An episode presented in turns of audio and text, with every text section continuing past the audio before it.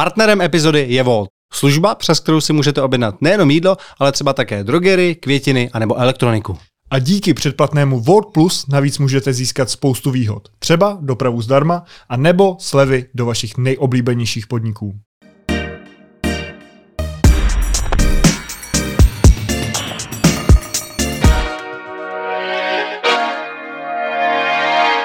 Dnešním hostem podcastu u kulatého stolu je mistr světa ve freestyle motocrossu a závodník Rally Dakar Libor Podmol. Ahoj. Ahoj, Čau, Libore. čau kluci, díky za pozvání. Čau, čau. Po prvních pádech na Dakaru v roce 2021 si volal ženě domů s tím, že už nikdy nepojedeš a že pokud o tom budeš mluvit, že by si zrovna chtěl jet, tak uh, ti má dát rovnou facku. Jel jsi zrovna v roce 23, zase si jel v roce 23 a 24, tak co tě přimělo k tomu změnit názor? Um, tak když jsem tam byl v roce 21, tak jsem viděl ještě jednu takovou kategorii, která se jmenovala dříve věc Malé Moto a teďka si říká Original by Motul a je vlastně kategorie, kde ti nikdo uh, nesmí pomáhat. A je to takový jako podle mě stělesnění drsnosti a motorkářství. Říkal jsem si, že tady tady tuhle disciplínu bych si chtěl ještě do, dojet, jako dokončit, chtěl vidět, jaký to je pocit a jestli to vlastně jako dokážu, jestli to vůbec zvládnu. Tak jsem vyjel v roce 23, ale skončil jsem v první etapě s dvouma ruplýma obratlema, tak jsem měl, tam měl nějakou nedokončenou práci, tak jsem to jel letos eh, dokončit. A dostal jsi tu facku? ne, ne, ale um, i, i letos uh, tam se uděje, uděje tolik jako emotivních situací, že si člověk říká jako stojí to za to. Ale já si i říkám, jako ty si objevil teda novou kategorii, ale přece jenom ten zážitek předtím, v tom roce 2020 nebyl jako tak vlastně jako negativní, že jsi říkal, že už nikdy nechceš jet. A vlastně si to pak ještě přitížil, protože předtím si jel s tou asistencí a ta nová kategorie, jak jsi říkal, že dříve malé moto, tak eh, je úplně bez asistence. To znamená, že jdeš fakt jako sám v té poušti, v těch dunách. Tím pádem ještě jako nebezpečnější. Uh, no, ty, ty jedeš stejně, stejně, akorát vlastně nemáš žádnou, žádný čas na regeneraci a musíš to tam všechno zvládnout sám. Tak uh, ale byla to zase výzva a eh, vlastně má to i svoje výhody, jako když tam jdeš sám, tak to je dost levnější. A, a, a i vlastně v té kategorii, proto eh, jsem tam nějak jako eh, mířil, že s mojí rychlostí a mým umem je možný tam urvat nějakou sošku jako za pódiové umístění a sošku jsem si domů sice přivezl za něco jiného, ale uh, tak i tohle byly ty důvody, ale uh, když jsem si říkal, ty když dojedeš tady tu disciplínu, tak už ti nikdo nemůže říkat, že jsi nějaká bábovka. Ty jsi říkal, že jsi tam měl nějakou ještě nedodělanou práci. Tak je teďka už dodělaná? Nebo příští rok se tam vrátíš a budeš chtít třeba to pódium? Uh, tak i tak, těžko říct, teďka je to ještě všechno možná moc brzo, jako jsem tři dny doma, člověk je z toho celý jako znavený, ale eh, docela mě to vlastně tam jako naplňovalo, i když jsem si říkal, že jako musím tohle dokotrcat do cíle a pak už na to eh, prdím, ale pak eh, člověk tam zase zažije věci, které v normálním životě nepozná a i ten vlastně tam se za 14 dní toho uděje tolik, jako, uh, tolik jako e- emočních stavů, up and downů, co se nikomu nemusí podařit zažít za celý život, bych si dovolil, dovolil říct. A jak ty hodnotíš letošní ročník? To pódium se teda nepodařilo, ale jinak dojel si. Jo, já si myslím, že eh, tak jako pozitivně dojel jsem ve zdraví jako do, eh, domů, co, což je vždycky jako ten hlavní úděl a dojede do cíle je ta meta nás všech, jo, pak z toho se uh, odvíjí, jestli dáš nějaký lepší výsledek nebo horší, ale na druhou stranu vlastně ten příběh, co se mi tam podařilo jako napsat, byl možná silnější, než kdybych jako to pódium dojel bez nějakých strastí. A bereš i to osmý místo jako úspěch? Jo, já si jako top 10 v této týmí dresňácí kategorii eh, beru, je to, je to fajn, samozřejmě to mohlo být lepší, ale uh, to by se mi tam nemohlo udě, udát tolik věcí, kolik se mi tam událo. Jaký je ten rozdíl teda jet s tou asistencí a bez asistence? Hmm, když jdeš s asistencí, tak závodíš. O nic jiného se nestaráš. Prostě ráno sedneš na motorku a za nějakých 8 až 10 hodin s ní slezeš a uh, jdeš regenerovat, jako dáš si dát něco k jídlu, obstaráš sociální sítě třeba jako a někomu brnkneš a, a pak se jdeš vyspat.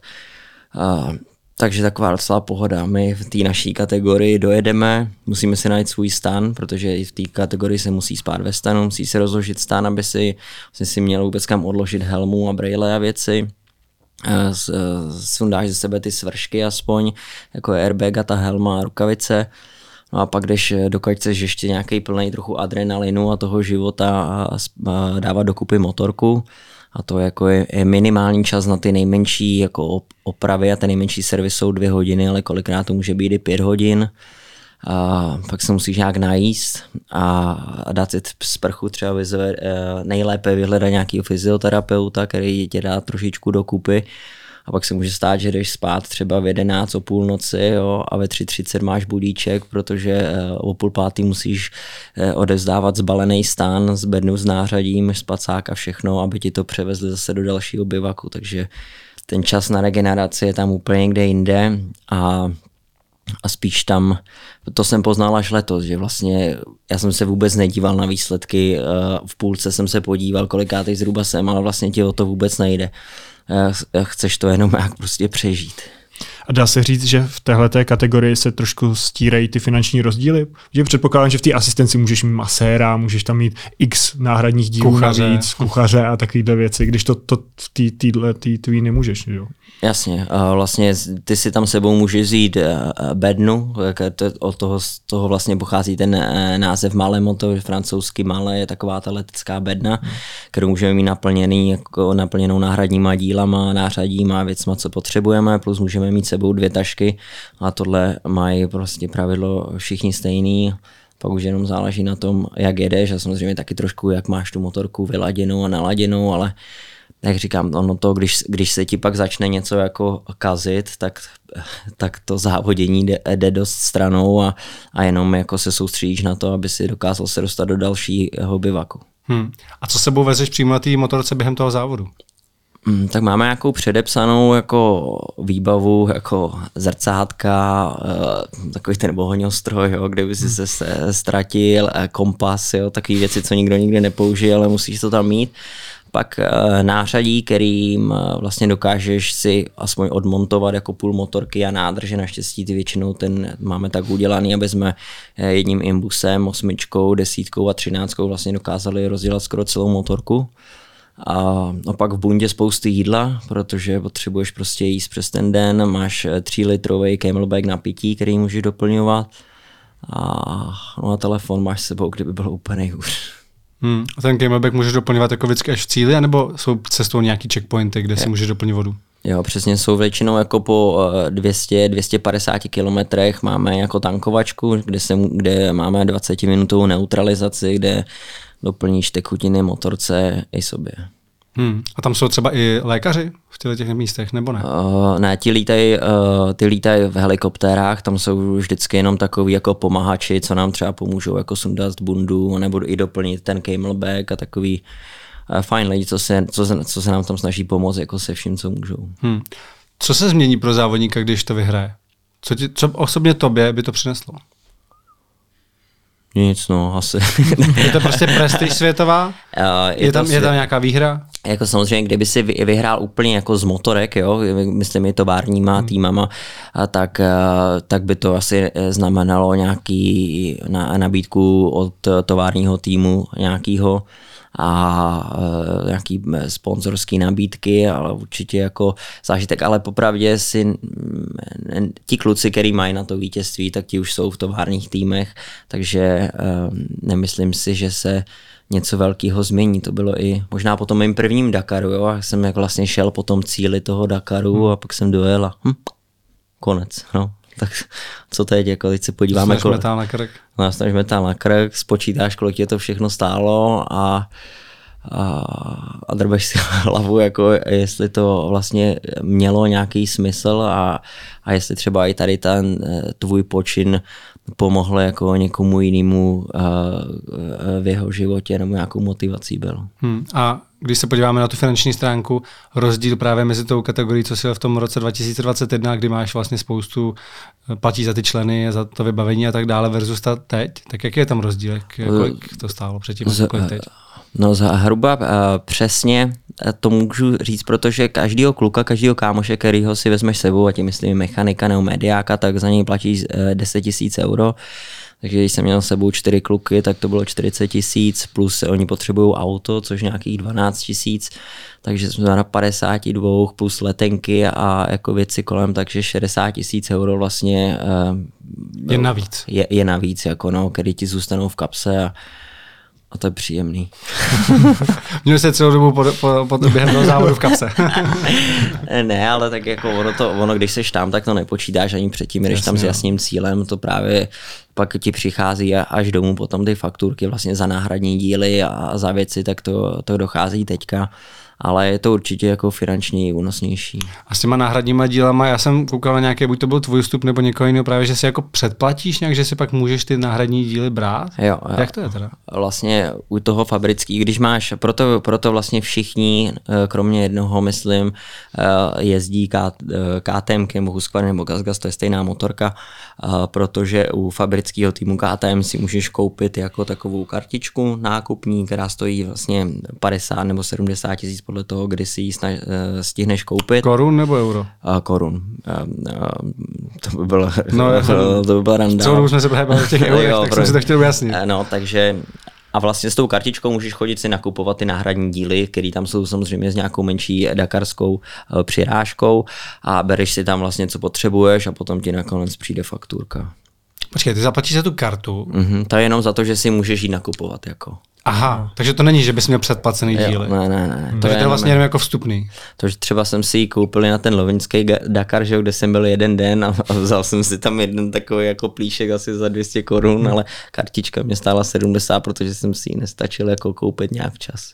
Justý. No. To je dobrý biznis. Mm. Uh, ty jsi skončil na osmém místě a i když jsi říkal, že si to pořadí tolik neřešil, že jsi se podělal třeba až v půlce, jak jsi na tom, tak dokážeš takhle zpětně říct, v čem těch sedm jezdců bylo lepší než ty? Je to, že neměli ty pády, problémy s motorkou, nebo jsou to rychlejší jezdci, lépe navigují? Uh, tak uh, Tobias, eh, třeba Epster, který vyhrál tu kategorii hmm. a ten byl jako úplně jinde než, než my, ale toho znám, já jsem s ním měl nějaké menší rally závody, tam jsme se i, i prali o podiový umístění uh, v, na Dynaric Rally, takže to vím, že je hodně rychlej.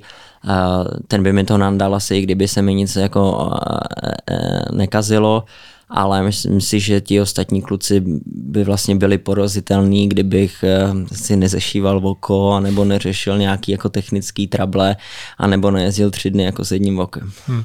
To je vlastně zajímavý, ty říkáš, že jsi dojel ve zdraví, ale úplně jako stoprocentně ve zdraví to nebylo, tak co se ti stalo letos?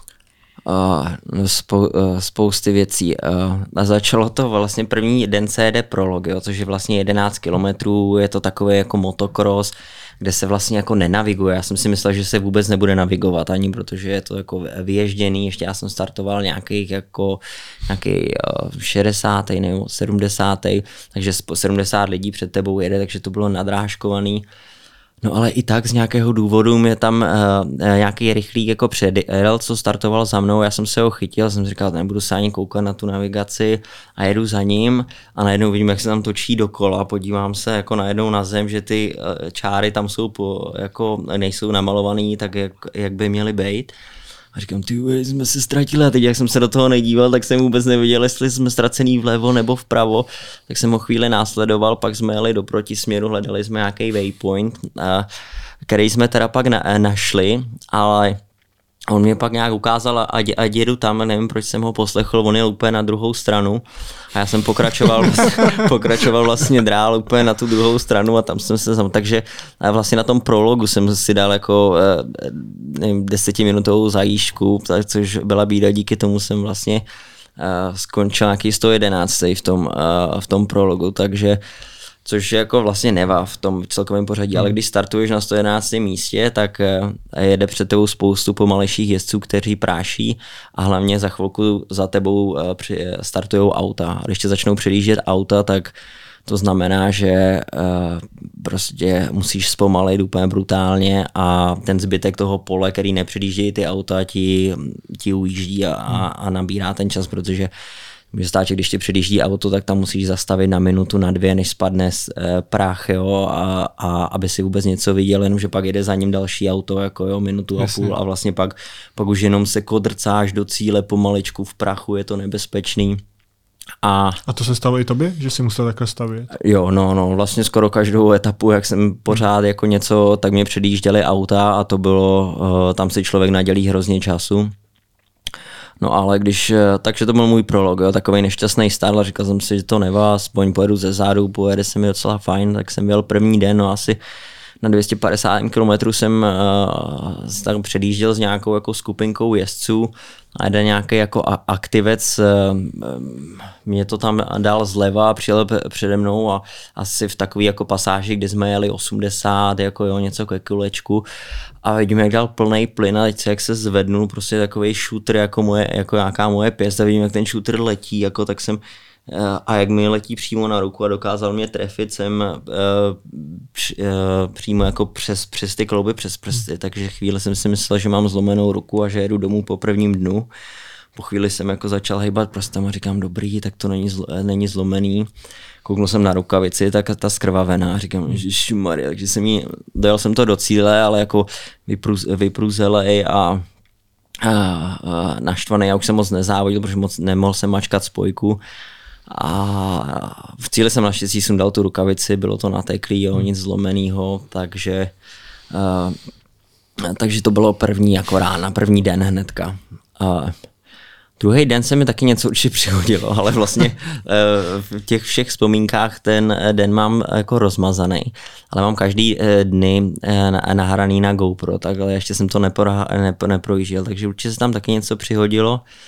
A, no a třetí den byl takový jako eh, mediálně nejzajímavější, že jsem si řekl, že to byl i můj plán, jo, protože první, já jsem ten loňský Dakar začal závodit hnedka od začátku a v první etapě jako eh, když jsem vlastně tu kategorii malé moto se tam pohyboval, jako možná jsem byl i první a, a kolem třicítky jsem jezdil v celkových těch motorkách, že jsem to jakoby pušoval hnedka od začátku a i možná díky tomu jsem jako tam spadnul a, a, a nedopadlo to, jak jsem si říkal, hele, první dva dny prostě pojedeš jako pomalu a to mi vyhovovalo, že jsem startoval vzadu, nevyhovovalo, že jsem stal šutrem přes prsty, ale ale třetí den jsem si říkal, hele, už je čas, jako pořád jezdíme ze zádu, takže je na čase jako uh, si je nenechat tolik ujet ty kluky vepředu.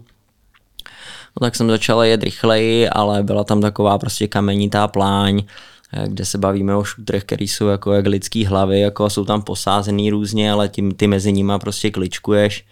Já jsem jeden uh, kamen asi nějak vzal jako blbě kom, uh, kolem před ním, to mě trošičku rozhodilo do hajca jitříčku, byl tam další kámen a najednou jsem ležel na zemi a byla to rána, až se mi jako zadrnčelo v hlavě a když jsem otevřel oči na té zemi, tak jsem měl jako brejle plný krve. Říkám, ty vole, co to je? A než, když jsem jako se po, pozbíral, tak jsem se tak uh, ruce, nohy, že jo, člověk jako to neměl jsem nafouklu ani airbagovou vestu, což jako asi mi mělo bouchnout a nebouchlo.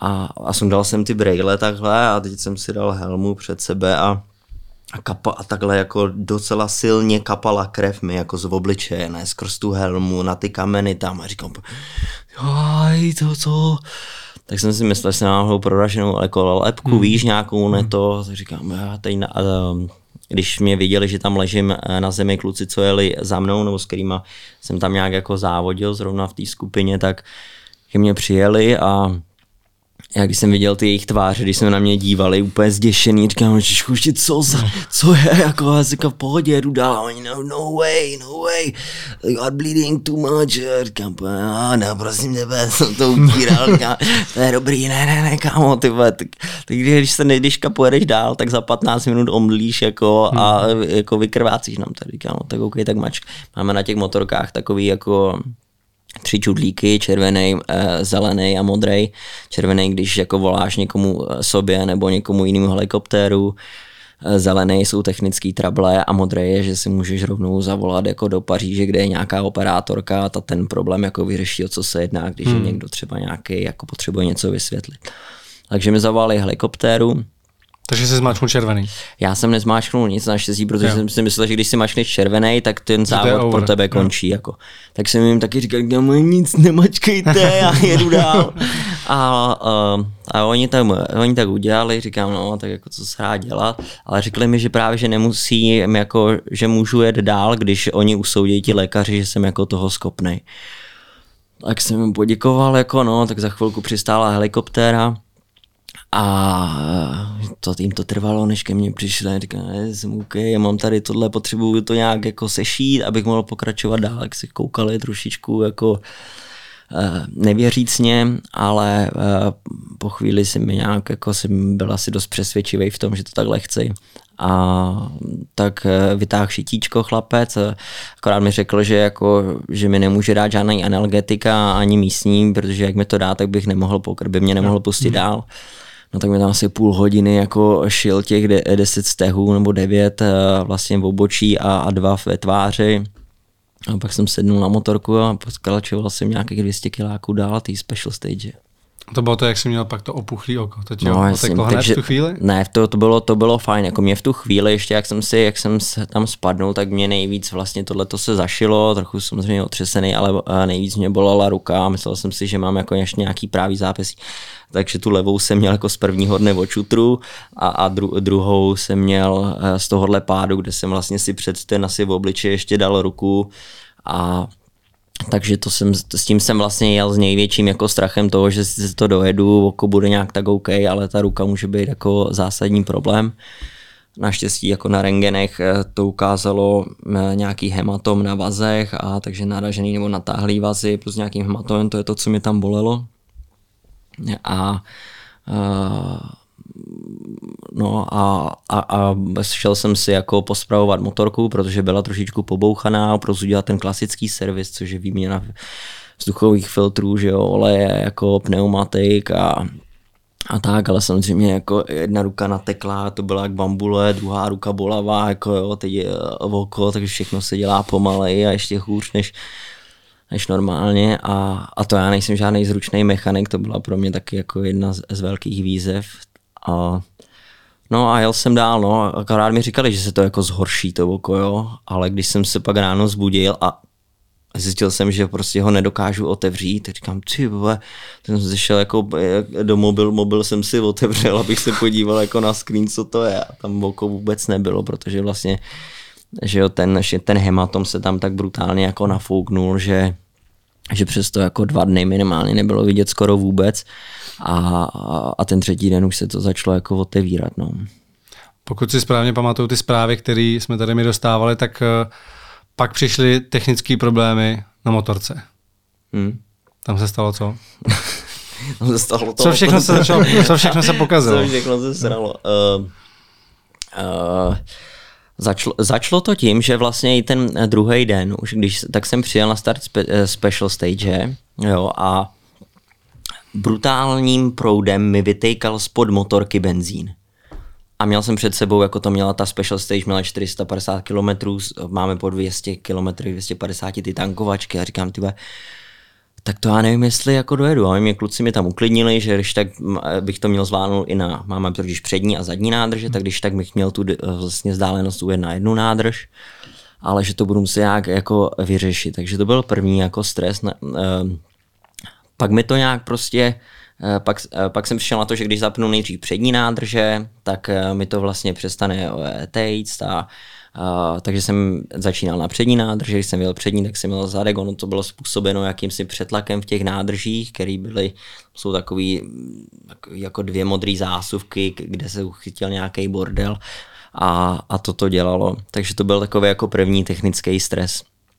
No, když jsem vlastně, a tady to mi přestalo dělat v té etapě, kdy jsem si udělal oko nebo den potom, takže jsem to vlastně neřešil, zapomněl jsem na to. Uh, ale uh, potom následovala vlastně nějaká 48 hodinová uh, etapa, nebo myslím, předtím byla nějaká maratonská, ale to jsem měl s tím vokem, takže jsem nic moc nevnímal.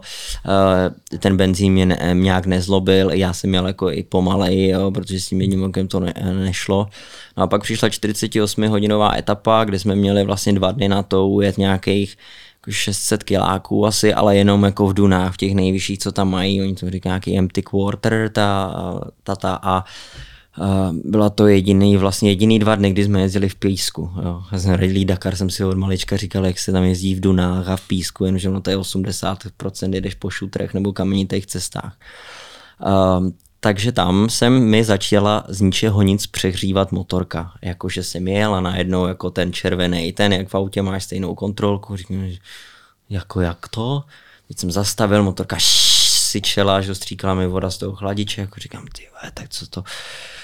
A teď jak jsem teď jak jsem jako zastavil, tak abych se mohl podívat, jak jsem tu motorku trošičku jako zase zahrabal na zadní kolo a zjistil jsem, že mi ze zadních hadiček přepadových, znovu se bavíme o benzínu, jako vytejká prostě proudem benzín, protože mi tam chyběly jakýsi jako ucpávky, který jsem si myslel, že tam jsou zbytečný. Mechanik, myslím, ideální. Kvůli váze si vyhodil. já, jsem je, já jsem je totiž, jak jsem si rozbil hubu, eh, ten rok předtím jako urval úplně ten zadek a když jsem to tam dával, tak eh, na klasických motorkách tady ty přepoušťáky jako nemáme, protože vlastně ta motorka ti nikdy neza, nezačne stát takhle, tady v hmm. těch dunách, když se to hmm. zastaví takhle, tak to samo s pádem teče ven.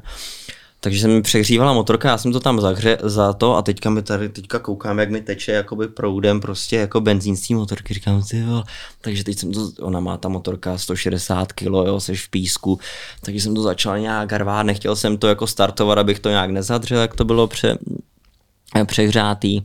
A, a tak říkám, no tak super, takže mi vytýká ten benzín, to vím, takže, a, takže jsem říkal, no tak pože, pokaždý, když jsem byl jako takhle nakloněný, tak mi zřejmě z té motorky vytýkal benzín.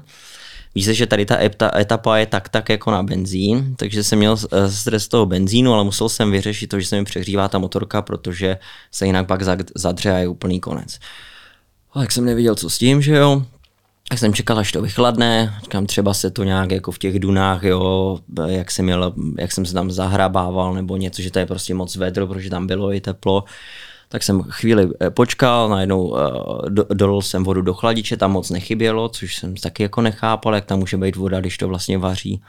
Uh, ale po deseti minutách třeba jako nějakého jako nevědění, co dělat, uh, to vychladlo, padla kontrolka, jsem se rozjel, říkám, tak dobrý, tak máme konec. Ujel jsem dalších asi jako pět kiláků v těch dunách a zase červeno.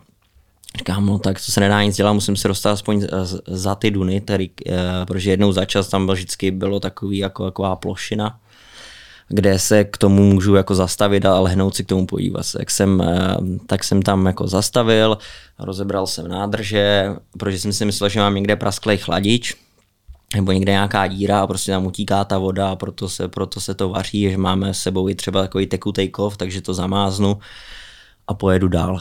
Jenomže ještě tady ta 48 hodinová etapa byla jako zajímavá v tom, že ti organizátoři nám tam udělali čtyři stanoviště, čtyři bivaky po té cestě, kde si mohl jako zastavit a přenocovat. Upozorňovali nás na jednu věc, že to musíme naplánovat tak, aby jsme nezůstali v těch dunách jako v noci, protože to prostě nejde tam jezdit, je to velice nebezpečný. I týpci, co tam zůstali, jako, uh, protože zapadli třeba s autem, tak tam nocovali, že to nejde. No tak já tam uh, takhle rozebírám tu motorku, vím, že chci dojet do druhého bivaku, který už byl jako kousek, ale já už jsem tam půl hodiny jako řešil nějaký to, uh, to přehřívání a teďka u mě zastaví týpek a on Říkám, ty nevíš, co s tím, prostě, já jsem se každý optal a on, ale nevím, jestli ti to jede aspoň trochu, poskládej to vidíš to slunce, to je za chvíli dole, kámo, a pak jsi úplně v háji. Tak jsem to po, uh, poskládal, díky tomu asi, jak padla jako teplota, třeba o 10 stupňů, jak zapadne slunce, tak mi ta motorka jako fungovala a jela. Já jsem si to snažil jako jít vyšší kvality, nepřehřívat, uh, dával jsem si pozor, abych se ne, ne, nezasypal v té v duně ale to slunce padalo, jo, já jsem měl jakoby bomby, fakt jsem měl jako eh, rychlý tempo, protože jsem se úplně té tmy bál, oni nás to ještě tak jako mysteriozovali, jako jo, mm. tu tmu v těch dunách, že uh, jsem se a viděl jsem, že mám nějakých jako 20 kilometrů přes Duny do toho bivaku. Tak říkám, jej, co to dá, co to dá. No, když už jsem byl nějakých jako 15 kiláků, 10 jako před tím koncem, tak už úplně zapadlo, tma brutální a to fakt na té motorce je velice šílený, protože máš takový jako pruh světla, který se ti naklání podle toho, jak to jako hrboličkuje. No a pak jedeš, vidíš ten tunel a pak najednou ti to, protože ne, ne, nevidíš vlastně ty hrany těch dun, jo, a najednou se to celý překlopí dopředu, vuš, a pak zase vidíš. Takže, uh, ale podařilo se mi, podařilo se mi uh, vlastně dojet do toho bivaku jako za tmy úplný a to byl uh, jako zážitek. A ten den vlastně jsem, mi, jsem ztratil jako druhý rychlostní stupeň v těch dunách. Uh, že když jsem dal dvojku, tak mi to takže dělal a, a vlastně bez té dvojky jsem pak jel až do cíle. No. Pak jsme se tam vyspali a jel jsem druhý den do toho, vlastně do, do toho cíle, jo, kde, takže bych chybělo nějaký, já jsem první den udělal asi 350 kiláků, ten druhý den už mi zbývalo nějakých 200 nebo něco přes to.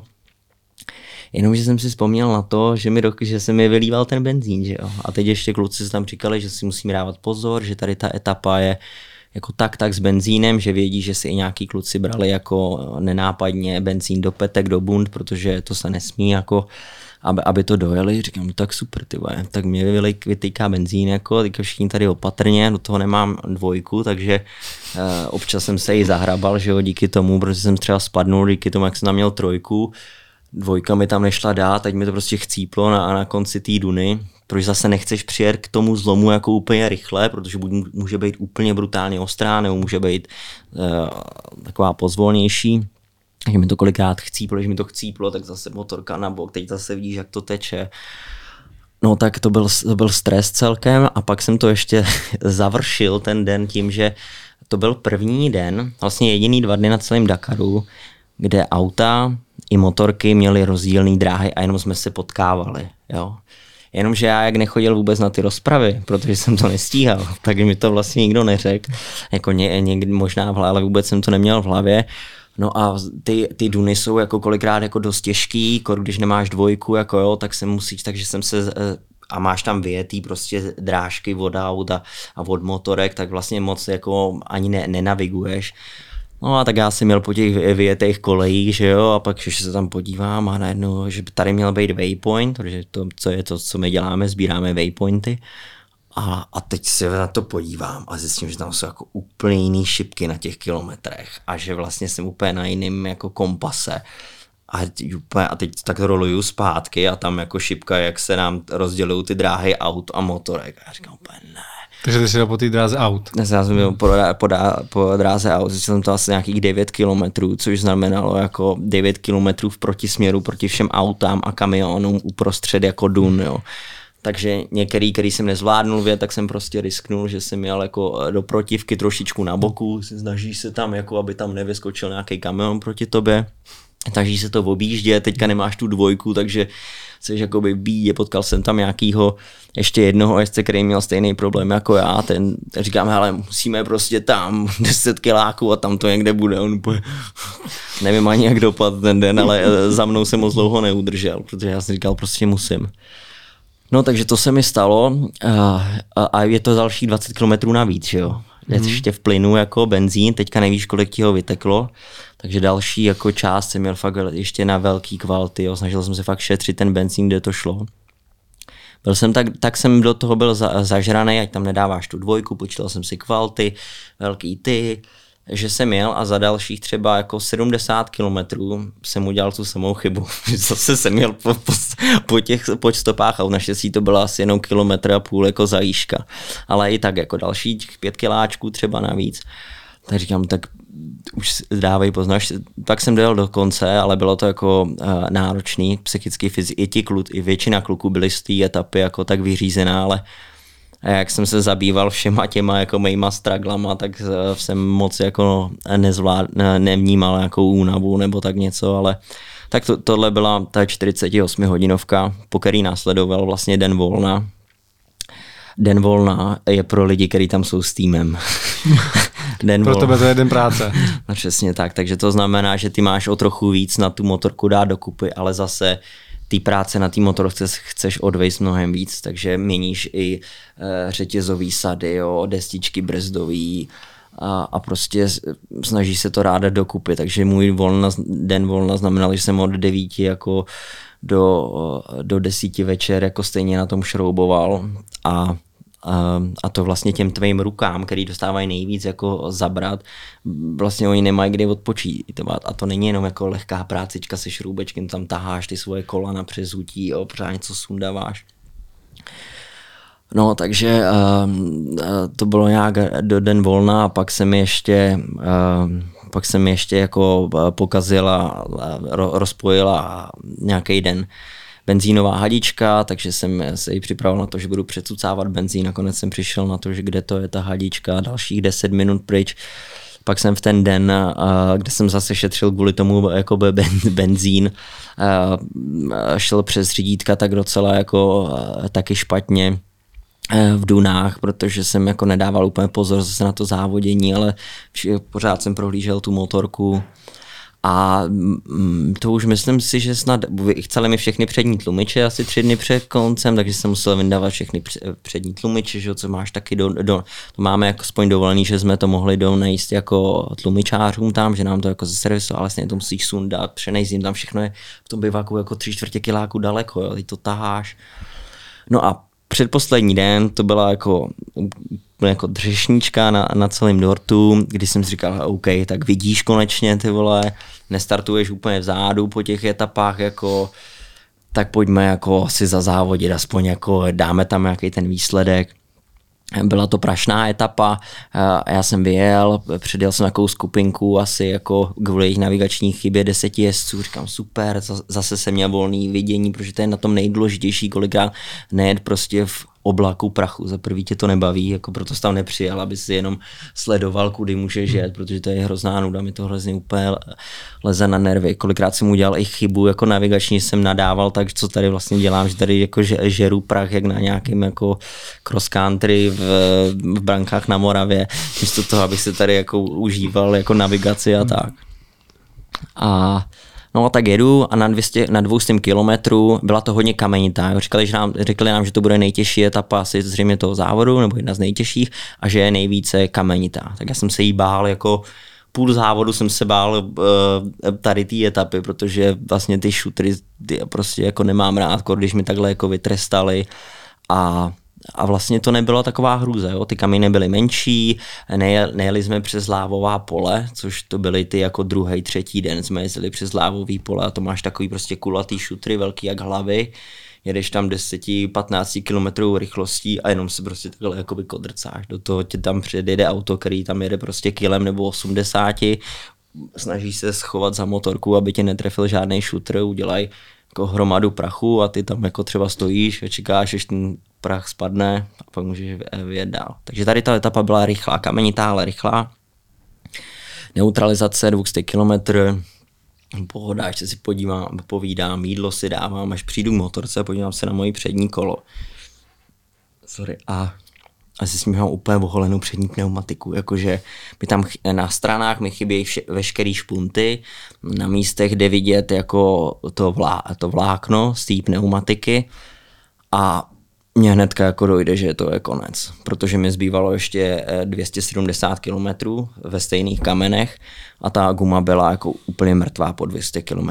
Říkám, nechápu, co to je, všimnu si, že eh, protože já jsem jel mytasky celý Dakar a nikdy nebyl problém s předním kolosem, používal tři dny i třeba v řadě, jo, když se mi to nechtělo přesouvat a teďka po 200 km úplně káho, tak se podívám a tam směs pneumatiky soft medium, jo, což si dáváš na bahno hmm. nebo hmm. do písečku, ale nikdy ne na nikdy ne na nikdy ne na kameny, že hmm. říkám, ty, no tak to jsi úplně možná v tom stresu, jako v tom schonu, si to nějak jako pohnojil, uh, my jsme ty pneumatiky nosili vždycky uh, klukům, já teda klukům do MRG týmu, kde mi je mohli přezout, takže to je taky jako výhoda, že jsme to nemuseli dělat montpákama.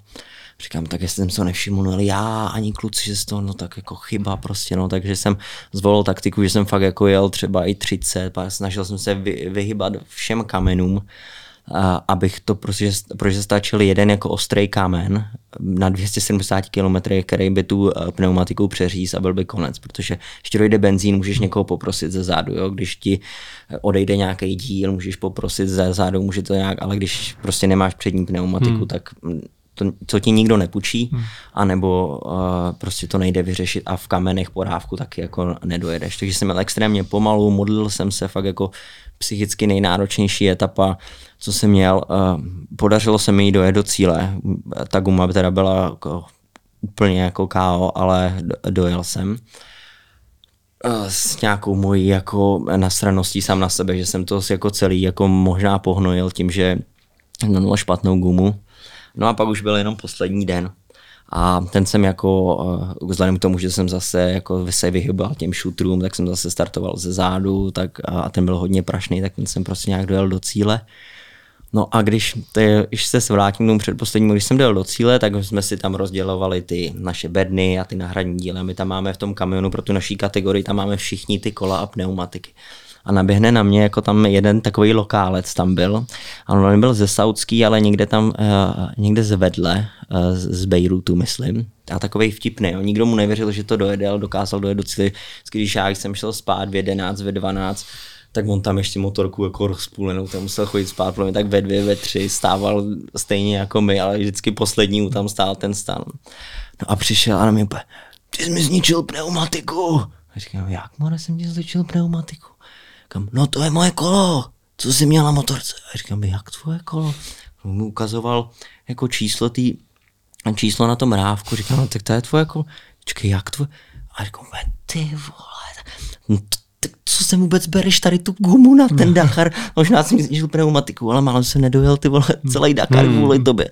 Protože jak byl jako, on byl takový amatérštější a, a nevěděl to a já jsem si byl jistý, že jsem jediný, kdo tam jede na mytaskách a vlastně jsem jenom den, den předem jako řekl, jo, podejte mi přední kolo, Uh, asi to byly, byly nějak ty uh, kola u sebe, jako jo, ten týpek mi prostě podal nový přední kolo s novou mytaskou, já jsem to tam šupnul jako večer půl jedenáctý a jel jsem. Takže jako díky jako záměně, díky tomu, že organizátor jako zaměnil Mikola s tím jeho, tak jsem málem ještě jako nedokončil ten Dakar. A to, když jsem se tam dozvěděl cíl, říkal, to už není možný, co se mi děje. Já to bylo, já jsem měl každý den něco, to byl snad jeden den, kdy se mi něco jako nedělo. A já jsem říkal, že jo, už, a už ani nikomu nic nebudu říkat, protože si ty si budou myslet ty lidi, že si to prostě jako vymýšlím po cestě, abych byl zajímavý. A to bylo fakt jako furt něco. A kdyby ti někdo z těch dalších závodníků pomohl, jak jsi říkal, třeba s tím benzínem nebo s těma dílama, je to teda povolený v té tvojí kategorii, že ti takhle někdo pomůže? Jo, uh, vlastně ve všech kategoriích a i, a i v té mojí je, že eh, jestli ti můžou pomoct jak na trati, tak ale i v depu. Uh, ale v té naší kategorii nám můžou pomáhat jenom ti jezdci z té naší kategorie. Jo, takže, takže ne ty, co mají ten tým sebou. Ano, ano, ano, protože ti, by, že jo, ti si můžou odpočívat. Ale což bylo pro mě uh, uh, super, protože jsem tam měl Davida Pabišku, ten měl se mnou originál Motul. Uh, David má za sebou 15 Dakarů. Jo, pro mě to byl vlastně jako druhý Dakar a to první v téhle kategorii, protože ten jeden jsem tady byl jeden den se moc jako nedá počítat. A se spoustou věcí mi jako pomohl, radil. A jak říkám, nejsem úplně dobrý mechanik, že jsem vždycky jako šel kam, hej, co, jak to mám udělat, říkal, jak to mám udělat, anebo mi jako pár věcí taky udělal přímo, když jsem prostě řekl, ale já prostě ne, já to prostě neumím, jako no. Já jsem si někde dočetl, že letos jste jeli s novou navigací, s digitální, ne s tou papírovou. Jaký to byl pro tebe rozdíl? Um, bylo to fajn do té doby, než začalo blbě svítit sluníčko. Ono, ono odpadly ty ranní starosti, kdy vlastně si tam musí, my jinak normálně dostáváme role papíru, takového toho, hmm. jako z faxu papíra, tam je vytištěná ta mapa, to si tam vlastně do toho roadbooku zasuneš a takhle si ho musíš celý převinout, jo. Hmm. Kolikrát co je taky, jako vlastně někdo na to má vrtačku elektrickou, jsem vždycky dělal rukou, a což eh, bylo náročné, když jsem tam byl s týmem, a, ale to by to bylo ještě o mnohem náročnější, protože ty moje ruce byly jako úplně v háji a myslím si, že by se to fakt těžko namo, uh, namotávalo, takže díky tomu, že máš iPad, tak tam jenom cvkáš si kód a nic neřešíš. Ale byly situace, kdy slunce spadlo jako někde za tebe a svítilo přímo do, tý, do toho iPadu. A tam se prostě neviděl nic, takže si tam dával helmu před ten jako roadbook, aby si to stínil nějak eh, k šiltem. A samozřejmě každá tady ta jako vteřinka, kdy se nekoukáš na, na tu trasu, ale do toho může být jako velice nebezpečná, takže se musíš jako zpomalit a, tak, takže to má svoje výhody, ale občas se to jako lesklo, že jsem si říkal, že to není možný. Třeba u toho zranění můžou teda ty doktoři rozhodnout o tvém konci, že řeknou prostě, i když ty by si říkal, já jsem v pohodě, já to dojedu, tak oni řeknou ne, prostě končíte. Uh, To asi, asi můžou, ale uh, asi když vědí, že jsi jako nějak trochu při smyslech, tak, uh, tak tak je to takový drsný závod a myslím si, že tam jsou zvyklí na to, že to chlapy dojíždí jako se vším možným. Uh, já vím, že jeden týpek to dojel se zlomeným kotníkem z předposlední etapy a v před předposlední etapy týpek z mojí kategorie takový řek, tak ten si rozdrtil kloup vlastně na prstu a řekli mi, že musí na operaci a, a říkali, jo, za tři dny. Takže samozřejmě je to pak ještě jako psychicky náročnější a ty války v hlavě, které se ti vlastně tam dějou, protože jsi sám se sebou, hmm. tak, tak jsou možná náročnější, ale to, to je možná i proč to tak jako vyhledáváme nebo nevyhledáváme, ale to je to, co ti vlastně, když už to všechno skončí, eh, to, co tě zocelí a to, co ti dává jako ty extra, hmm. extra body.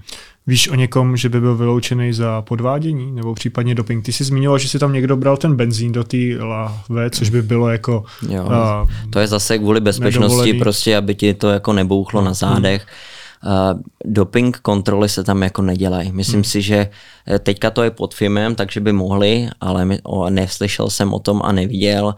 A, Nějaká ta nedovolená pomoc, nebo že by si někdo zkrátil hmm, cestu, nevím, jestli to vůbec jde. Uh, asi to jde, nějaký penalty se dávají, ale nějak jsem jako neza, nezaznamenal. Ono to mají docela jako asi dobře zmáknutý, ale určitě se to jako dělo, možná se to dělo i letos, ale pr- já jsem fakt jako dojel, pak jsem, já jsem neměl vlastně čas ani kolikrát jako napsat domů jsem OK, nebo jsem psal jenom jsem OK, jako jo, jo. já jsem jako ne, neviděl sociální sítě, jenom občas jsem to pro mě to byla až ta druho, všechno bylo až druhořadá věc. První bylo jako se sflíknout, udělat motorku, postarat se trochu o tělo, musíš se najíst, musíš se umýt, eh, nejlépe najít někoho, kdo ti pomačká roky a musíš spát, protože prostě ve čtyři hodiny je budíček a musíš začít balit. Takže tohle jsou jako priority, které tam máš a nic jiného pro tebe vlastně tam v tu chvíli není. Hmm. A když jste měli teď tu navigaci ve formě toho tabletu, tak jste vlastně i sledovaný jako GPS-kou? Nebo to jste byli možná asi i předtím, ne? To, to, jsme, to jsme vždycky. My jsme vlastně měli teďka uh, vlastně tři přístroje. Jo? Máme tam dva speedocapy na satelit a plus i ten iPad dokáže teďka což byla třeba i výhoda, protože jeden den, když jsem vlastně hodil ten eh, pád s tím, eh, po tom, co jsem neviděl na to oko, ten den poté, tak jsem, eh, se mi vytrh, vytrhli jako nějaký kabely z těch speedocapů, tím pádem jsem... Co je speedocap? Speedocap nám ukazuje vzdálenost, rychlost a nebo kompas. Vlastně taková navigace, díky kterým jsme se navigovali předtím, než byly ty iPady, že jsi měl jenom papír a pak tady máš dva přístroje, který si naklikáš, co chceš, aby ti ukazovali, ale všichni tam máme vzdálenost a kompas, to jsou věci, které tě e, e, zaobírají. No ale mně se vlastně to rozbilo a díky tomu, že ten iPad má i funkci, můžeš si ho přepnout na, na to, že tam máš více informací na té obrazovce a má vlastně funkci těch speedocapů, tak díky tomu jsem se dokázal i odnavigovat jako jenom skrz ten iPad. Hmm. Ty jsi v jednom z rozhovorů říkal snad, že tam je omezená rychlost na 160 km hodině, hmm. jestli to je pravda. Když ji překročíš, je tam pro tebe nějaká penalizace? Dokážou to oni i jako zjistit, že jsi jel rychlejší? Jo, uh, stejně tak, jako když máme, my máme občas třicítky, že máme občas padesátky na těch měřených úsekách, takže kdykoliv, když si toho nevšimneš, eh, přesáhneš to, tak tě čeká penalta podle toho, jak dlouho jedeš, okolik Takže ti jako ten čas no, přidej. No a víc, že jo. Třeba a to je z jakého důvodu tak, takové jako velké omezení na 30? Třeba tam je velbloudí farma, jo. nebo nějaká vesnice, a nebo nějaký uh, nebezpečný místo, nebo ne, nebezpečný místo tam vlastně nemáme omezení, tam máme jenom vykřičníky, který na nás pípají, jako ať si dáváme pozor. Ale můžou to být nějaký jako přejezdy cest jako nebo něco takového. No a dosáhnul se někdy ty rychlosti vyšší než 160? Nebo minimálně letos, 160? letos asi ne. Uh, Jestli to jako vůbec bylo možné vlastně v rámci toho terénu mm, a schopností? Myslím si, že ně, ne, na nějakých místech možná jo, ale popravdě jsem to neměl letos jako uh, uh, šanci sledovat. A, a myslím si, že ne, ale vím, že loni na, to, nebo na tom prvním Dakaru 21 byla nějaká, jako to se, to se ti podaří dát jenom na nějaký jako uh, cestě prašný jo, a musí být dlouhá rovinka, protože ty motorky jedou jako 170 jako v, v top peaku, záleží jak komu, jako fabrickým jede 180, 190, mě třeba ta motorka jede 165, jako, takže to musí být, ten já vím, že jako mi to, a ono ti to pípá, stejně jak u to 30, 50, nebo pak když jedeme po dálnici, máme 120 povolenou, tak ono ti to začne pípat, když jako 5 kilometrů před tím limitem ti to hmm. pak tři tu už to pípá, takže a nepamatuju si, že by mi to jako letos dělalo problémy. Ono, pořád jedeme v offroadu po nějakých šutrech a, a nebyly tam žádný plány. Letos měli to jako techničtěji namotanější. Hmm. Když jsme tady měli Tomáše Engeho, tak on nám říkal, že je tam vlastně jako jedna větá stopa, že vlastně jako jdeš v té stopě. A jak se pak teda může stát to, že z té stopy vyjedeš a trefíš nějaký šutrák? Je to tak, že třeba pro ty motorky je to mnohem těžší, než, než pro ty auta, pro, pro buginy? No jasně, protože před těma buginama jedou všechny motorky. Víš, jakože kamiony vůbec nevím, co navigují, když přes ně jedou ještě všechny auta, všechny buginy a potom hmm. až jedou ty kamiony, takže ty mají tu trasu jako vyježděnou, ale uh, ty jedeš vlastně uh, třeba po řečišti, kde jsou ty, kde je 30 metrů široká řeka a ty musíš jet prostě a tam je šutr vedle šutru. Hmm. Takže hmm. jedeš a jeden ti to upadne, takže tam nejsou jako kolikrát ty cesty. A, a, a nebo jsou ty lávové pole, a tam je třeba nějaká jakoby trošičku jako ukázaná cesta, že tam někdo kdysi jel, jako, ale stejně jsou tam všude šutry, tak ty se jenom snažíš, někdy to vezmeš rovně, někdy se to vyplatí hmm. po té cestě, protože ta je trošičku projetá. Takže to jsou ty úplně kamenité cesty, no a pak jsou takový jako fešfešácký uh, polňačky, by se dalo říct, kde jako polňačka na tým, na tý vysí vlastně 30-40 cm prachu je to vyježděný od těch jezdců jako před tebou a samozřejmě jak se tam jede, tak se občas vyhrábne nějaký shooter, který je předtím, dá se do nějaký pol jo, jo. zandáho. Jako Že se ten terén pořád mění. Prostě. Pořád mění a prostě ho nevidíš a najednou ti to jako o, o, vyšle. Hmm. A co je teda vlastně, kdyby si mohl vybrat, jakou pozici startovat, tak co by pro tebe bylo lepší? Jet na začátku vlastně a nemít ale zároveň jako nevýhoda, že nemáš tu žádnou stopu, nemáš se čeho chytit, ale zároveň tam nehrozí to, že ti někdo jako hodí kámen do ruky, a nebo mm. je právě naopak jako někde ve prostřed, kdy už ti někdo tu stopu no, vytvoří. Nejlepší je podle mě taková ta jako eh, dvacítka, kde máš trošičku namalováno od těch správných lidí, hmm. protože samozřejmě, když jedeš vzadu, tak tam taky jsou, jako čím víc vzadu, tím víc jako méně výkonnějších lidí a ti se více ztrácejí a taky se může stát, že se někdo ztratí jako vepředu a 20 lidí ho následuje a ty, když si myslíš, že tam je 30 jako motorek jelo správně, tak to asi bude ta cesta, takže tě to může zmást. A, takže je dobrý se jako pohybovat takhle v té první jako třeba 20, 30 na motorkách si myslím. Hmm. Těm autům je to už podle mě dost jedno, ti, ti pro ně musí být těžký se vy, vyhybat těm motorkářům. Jako, no, jasně, no a, ale taky na ně ne, ne, neberou moc zřetel, motorkáři se jim snaží uhybat, ale byly i situace, kdy jsme jeli po těch fešfešáckých cestách, kde i motorka práší tak, že nemůžeš jet blíž než uh, vlastně, nevím, 50 metrů jako za ní, jo, nebo 70.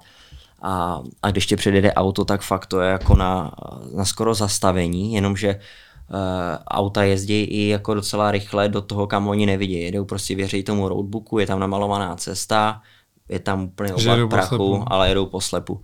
No jenom, že ty se tam v tom slepu drkotáš 15 km rychlostí, protože nevidíš prostě na dva metry a, a, a pípá ti tam auto, auto, že mačká sentil.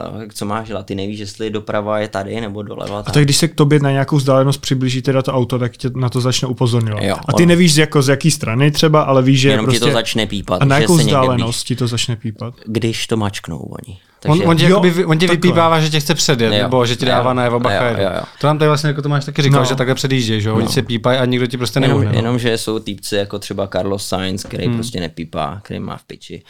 A, a, a, a pak nevím, nějaký černý auto, to si pamatuju taky, tak to byl gist jako ten třeba, že některý kluci jako pípnou 150 km za tebou, jo, tak jako víš, že ho máš čekat, pak ti pípne znova 100 metrů, že už se přibližuje. Hmm a, ale někdo třeba pípne, nepípne vůbec, anebo ti pípne jako Metr. 10 metrů za tebou. Píp, píp, nevíš ani ale no, prach, brzda, čekáš, že to opadne. A to byl jeden z, dů, jeden jako z důvodů, proč bych na ten Dakar už nechtěl jet zpátky, protože to prostě mají jako vymyslet jedna jinak, protože to je, to, když tě začnou předjíždět auta, tak už to není jako o závodění zase, ale zase už jenom se snaží dojet do cíle, aby si to jako přežil ve zdraví a nepřejelo tě auto.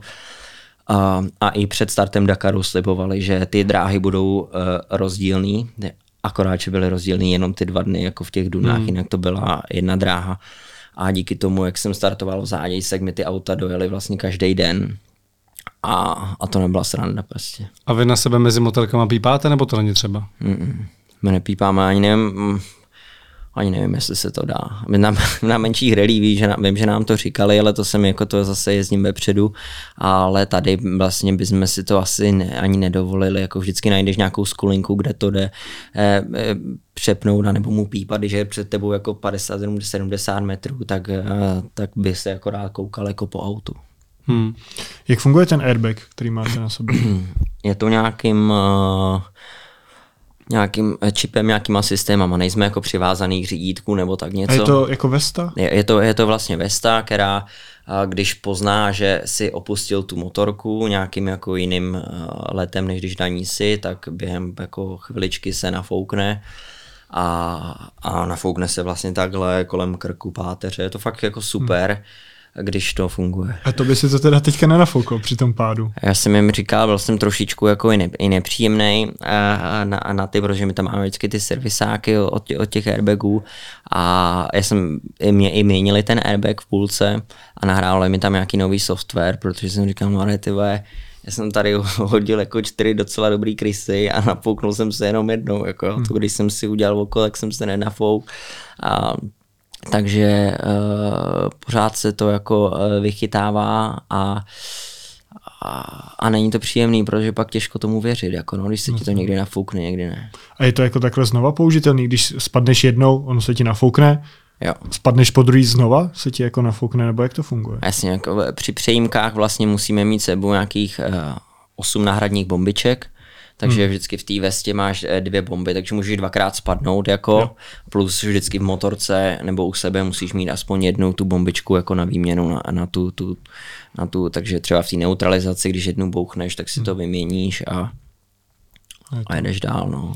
A jak se vůbec člověk dostane na Dakar? To, že to stojí nějaký peníze, to jsme tady probírali, ale co dalšího musíš splnit? Nebo tam může de facto každý třeba motorkář, který na nás teďka kouká, kdyby si to dal jako sen, se tam jednou podívat, co všechno musí splnit, aby tam mohl jet s tebou třeba? Uh, jako úplně jako dle pravidel musíš, o, o, musíš se kvalifikovat nějakou kvalifikací na Dakar, což je, což je rally závod světového poháru uh, organizace ASO, což je organizace, která dělá Dakar. Eh, což je Rally du Maroc, nebo já jsem měl Andaluzi, Rally tu, když dojedeš do cíle, tady ten kvalifikační závod, tak oni si zjistí, jo, není to nějaký týpek, který dostane infarkt ve druhé zatáčce, budeme, bude, bude pro nás no. akorát starosti. Ale tam to musí jenom dojet, není to, že jo. musí dojet na nějakým místě. Ne, ne, ne, musíš jenom dokončit. Stejně taky ten Dakar, uh, uh, tam jede Uh, ne spousta, ale určitě tam jedou týpci, který jejich snem a cílem je jenom tu rally hmm. dokončit. To jsou vlastně amatéři, nejsou to nějaký profesionální jezdci, ano, co by se tím ano, a nebo dřív věc byli, a, a nebo to jsou nějaký celebrity, nebo jako... Uh, Jezdí tam, tam takové celebrity? Já si myslím, že asi jo, ale teďka z hlavy žádnou hmm. jako neznám. Určitě ne, ne, v těch autech asi jo. Uh, jo. Na motorkách je to přeci jenom uh, jako to je prostě jiný sport než, než v tom autě a, a za stolik dobrých jako celebrit na motorce asi nejezdí. Možná Steve McQueen, kdyby ještě jíchal, hmm. tak by to dal. Ty jsi původně závodil za Orion MGR a teď jsi za svůj vlastní tým. Proč se vaše uh, cesty rozešly? Uh, to bylo vlastně už před mým prvním Dakarem. Hmm. Já jsem si uh, to bylo vlastně už před mýma zlomenýma nohama, jo, v roce 2019, kdy jsem, uh, ten příběh byl takový, že já jsem vlastně byl ve 2019 uh, eh, na Sri Lance, kde jsem byl tenkrát jako po druhý, myslím, a říká, hele, tyhle, tak máš 10 placek mistrovství světa freestyle, vyhrál si X Games mistr světa, jako, tak už tě taky nějaký pátek, tak Tak, co, tak co teď? V tom jsem si vymyslel, jako, že ten Rally Dakar jako bude nějaká další meta. A myslel jsem si, že v roce 2019 jako dojedu nějakou poslední sezónu mistrovství světa freestylu, urvu si 11. medaili, přitom se budu jako připravovat na Rally Dakar v průběhu celého roku a, a, v Rally Dakar, a na roku dva, v roce 2020 se postavím na start chceš, když chceš pána Boha rozesmát, tak si něco naplánuj, že? Takže třetí jako závod toho mistrovství světa freestyle motocrossu uh, uh, se jel v Míchově, já jsem měl tady v úterý uh, na Chorově v Mercedesu tenkrát jako připravenou už velkou tiskovku, že pod jde na Dakar, a, ale tam jsem se nikdy nedostal, protože jsem se zlámal obě dvě ty nohy v Míchově a vlastně rok jsem neseděl na motorce, protože jako tři měsíce na vozíku a tak bylo to, bylo to celkem straní s tím. A, a vlastně jsem to všechno musel odložit o rok a postavil jsem se na stát až 21. Ale tým MRG mi jako tam pomáhal se všem, já jsem za ně objel i ten kvalifikační závod na Dakar s eh, jejich pomocí, ale nějak tak jsem si říkal, že celý život si dělám všechno po svým ve svých, eh, ve svých barvách a Uh, tak jsem si chtěl zajet i ten Dakar, jako, hmm. že si z toho udělám svůj jako projekt a necítil jsem nějakou, necítil jsem, že, vlastně, že, že potřebuju a že ten jejich přínos je větší než ten můj jakoby příběh, který si můžu napsat vlastně tou mojí jako amatérskou cestou. Ale jsme v pořád na dobrý vázi a, a i teďka na Dakaru mi přezouvali pneumatiky, jo. Jo, když jsem něco potřeboval, tak mi půjčili kluci, teďka když budu dělat nějakou tu talk show, tak kluci z jejich týmu tam přijdou popovídat, takže to jsou kluci Ervínové, Krajčovičové, dobrý jsou. No a založit si ty může taky teda kdokoliv, anebo jsou k tomu zase nějaké speciální podmínky? Asi kdokoliv, kdo to zvládne dát jako dokupy po finanční stránce a, a většinou to jsou vždycky jako kovaní motor sportští jako manažeři a lidi, kteří eh, to myslím si, že ten závod vlastně nejde dělat bez toho, aniž bys to miloval nebo proto žil, protože to je pakárna prostě. A nejenom pro, možná pro ty jezdce je to ta nejmenší pakárna, ale pro ten tým mechaniků, manažerů, kteří vlastně musí všechny, každý den ten ansábl, jako když ti kluci jako ráno odjedou, zamávají jim, tak oni to musí všechno zbalit, obět, odjet třeba 500 kilometrů, do, do dalšího bivaku, tam to zase všechno postavit a zase přivítat kluky jako hrdiny, postarat se o ně ráno zase zbalit. Já jsem to, jedno, já jsem to dělal jako v roce 2019 jsem se byl podívat na Dakarin, tak eh, nebo 2018 jako médiák na, na 6 dní a říkal jsem, že už nikdy, že jestli tam ještě někdy pojedu, tak musím závodit nebo se zblázním. Hmm. I přesto, co se ti všechno na té trati stalo letos, tak eh, si do osmej. Co všechno se teda stalo tím, co bude za tebou? Já si říkám, jako, že jak, jak je možný vlastně tak dobrý umístění se všema těma jako No hele, on, ono v tý, do té naší kategorie, aby se oni organizátoři mohli postarat, uh, vezmou t- maximálně 31 jezdců. Mm-hmm. Že my jsme tam měli 31 jezdců. Uh, myslím si, že nás dojelo do cíle nějakých jakoby 20, že 10 lidí jako uh, odpadlo. A ti, co byli za mnou, tak ti jeli prostě jako ještě pomalejš než já s těma trablema. Asi tak, nebo měli nějaký jako větší, větší trable. Jak se trénuje na Dakar? Zvlášť tady u nás. Um, jsou, kluci, jsou kluci, kteří se tomu věnují jako profesionálně, tak je dobrý třeba jako celý, celý rok závodit velký rally závody, jo. když si být světový pohár, a, a, ale to, to já nedělám, na to nemám jak ani čas, a asi ani finance, ani jako, už to není ta moje cesta ale takže já se připravuju fyzicky, jako několika měsíčním velice intenzivním tréninkem, hodně jezdím na, na kolech, prostě cvičíme rovnováhu, jo, ale ta vytrvalost je taková nejdůležitější. No a samozřejmě jezdím pak jakoby dlouhý, dlouhý kola na motokrosový dráze, jako hodina, hodinu a půl a, a tak, jako snažím, snaží se člověk vybírat ty dráhy, které jsou třeba písčitý, ale... Dá se to tady někde u nás jako trošku imitovat ty podmínky, co tam jsou? Jezdíme jako eh, k Hodonínu, je tam Pánov, takový vojenský prostor, kde vlastně jsou dvě motokrosové dráhy písčitý a je tam i rallyová dráha, jako desetikilometrový okruh, a takže tam to je jako nejlepší místo u nás, ale samozřejmě nejlepší se zbalit, což bylo trošičku jako i v plánu a vyjet někam právě do té saudské, kde se můžou uh, dělat, kde se dělají tyhle tréninkové kempy, anebo prostě kamkoliv vyjet a mít motorku s sebou a jezdit tam 8 až 10 hodin denně na motorce jako a vykodrcat ty ruce, protože um, je to jako nálož těž, těžko natrénovatelná. Jako. Hmm. když už jste přímo na té trati, tak jaký jsou vztahy mezi těma závodníkama? Protože, jak ty si říkal, jsou tam různé typy lidí. Je tam úplný amatér, je tam někdo, kdo jede vyloženě na ten výsledek a takhle, jak to popisuješ, tak mi z toho jako se značí, že si navzájem vždycky pomáháte, když to jde. Ale zároveň jste soupeři, tak stane se, že ti tam někdo jako nepomůže, že vidí, že tam opravíš motorku a jede dál, vůbec tě neřeší, nebo jo. že i spadneš a vlastně ten druhý prostě jede na výsledek, tak řekne, musí se z toho se ne, když, když, spa, když, spadneš jako a někdo by projel a, a nezastavil by, tak, tak ten dostane, tak ten je vyloučený, anebo dostane takovou penaltu, že, že už se mu to nevyplatí. Takže když hmm. je nějaký zranění, na to jsou velice striktní, musí každý zastavit a pak uh, buď řekne, že si OK, anebo mačkne červený čudlík. On když mačkne červený čudlík, tak mu se zastaví čas. Uh, hmm. Tím pádem vlastně on nepřichází o žádné umístění, pak až se o tebe postará, tak, uh, tak se rozjede, zase si mačkne čudlík a oni mu ten čas potom vrátí. Hmm. Takže takhle je to jako férově udělaný. Když se ti pokazí motorka, tak to už je jiná věc a to i jak jsem vlastně já řešil ty, ty chladiče tam, tak uh, myslím si, že to byl čtvrtý kluk, který zastavil u mě, když se mi na ně takhle jakoby mával, ale každý pospíchal si do toho bivaku a no, takže občas jako někdo nezastaví, no a nebo někdo dělá, že jako tě nevidí zrovna. no v rámci Dakaru to je jasný, jakože všechno to zdravotní ošetření to máš asi hrazený, když přiletí ten vrtulník a takhle, to není nic, co by si platil navíc, teda jo. doufám aspoň.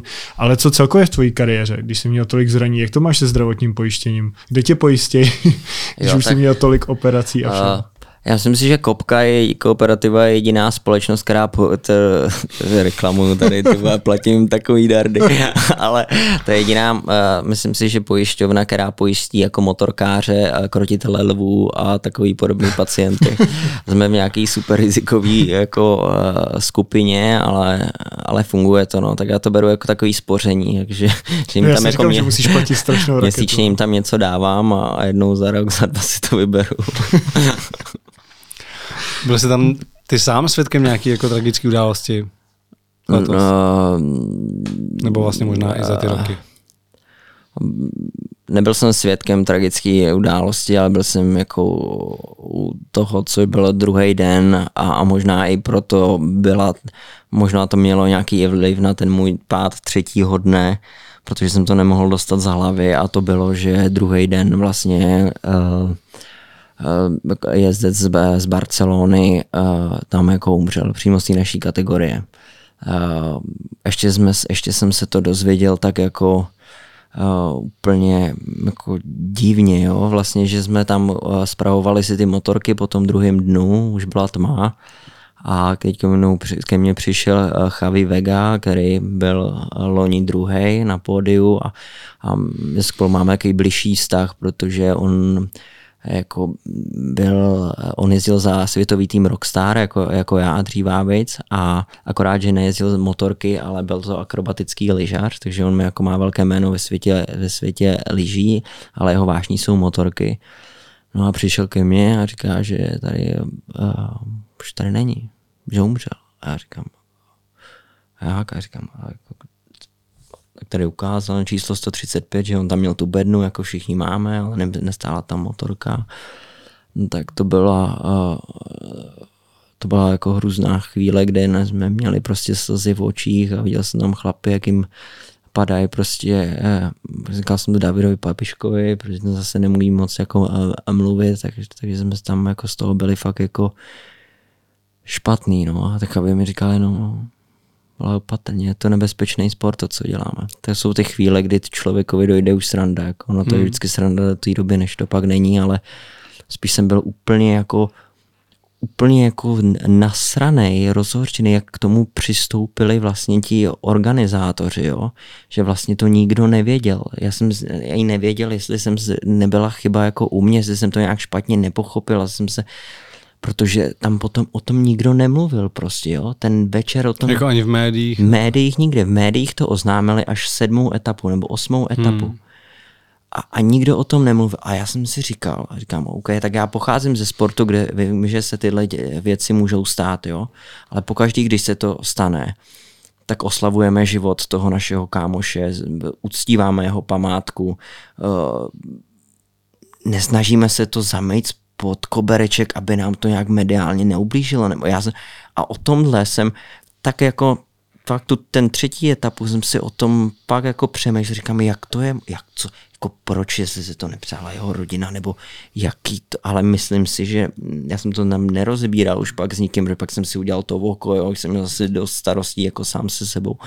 Ale jsem říkal, tak jestli to je jako jenom proto, aby se nepoškodila tady jako image nějakého Dakaru, protože jsme teďka začali, tak to jděte do prdele, Frantici posraný a, a jako to je lidský život, jako nic víc není. Takže to, hmm. byla, to bylo fakt jako hrozný.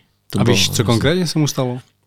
No ne, ne, ne nevím. Nevím, já, ne, já nevím, i jsme si teďka máme vlastně nějakou skupinu Whatsappovou, kde jsme jenom tady ti jako jezdci z té originální kategorie a, a byl tam, když jsme vlastně skončili, jak tam poslal zprávu jeden z nich a, a říká Joši, a, a se omlouvám, ale je to, uh, odcházím tady z té skupiny. Uh, pro mě to byl druhý start na Dakaru.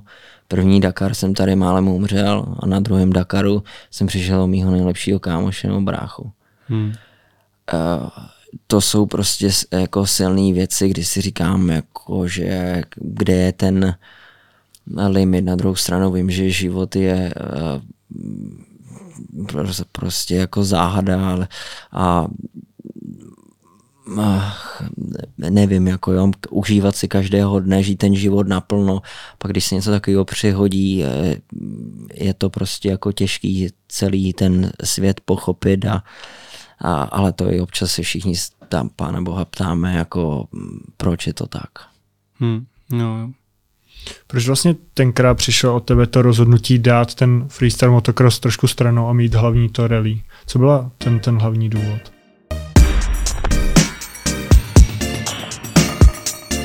Epizoda, kterou jste právě doposlouchali, vyšla již před týdnem v plné délce a bez reklam pro naše předplatitele. Pokud chcete epizody poslouchat i se všemi bonusy, můžete si stejně jako oni zakoupit členství na Spotify nebo patreon.com lomeno u kulatého stolu, kde uslyšíte ještě třeba tohle. Byly pro tebe ty největší peníze na nějaký té exibici nebo třeba X Games byly nejzajímavější finančně? Když jsem vyhrál X Games, tak jsem dokázal třeba 80-100 tisíc dolarů jako za ten víkend po, pozbírat. Máš už na stole nějaký další cíl ve tvé kariéře? Zarážející je to, že vlastně to jsou pořád kluci v mém věku. Chybí nám jako nastupující generace. Není to teda tak nákladný jako sport, když by se třeba někdo teď rozhodoval, jestli svoje dítě dá na motocross? Usnout na Dakaru je prostě fakt jako drsný. A tam pořád někdo něco řeže, hučí, centrály, 2000 chlapů na jednom místě jede z centrály. Jo. Ty jsi už dříve zmiňoval, že když jsi měl tolik zraní, tak máš nějaký fígle, jak se rychleji uzdravit. Tak jaký to jsou? Co ti třeba pomohlo? Něco jako netradičního?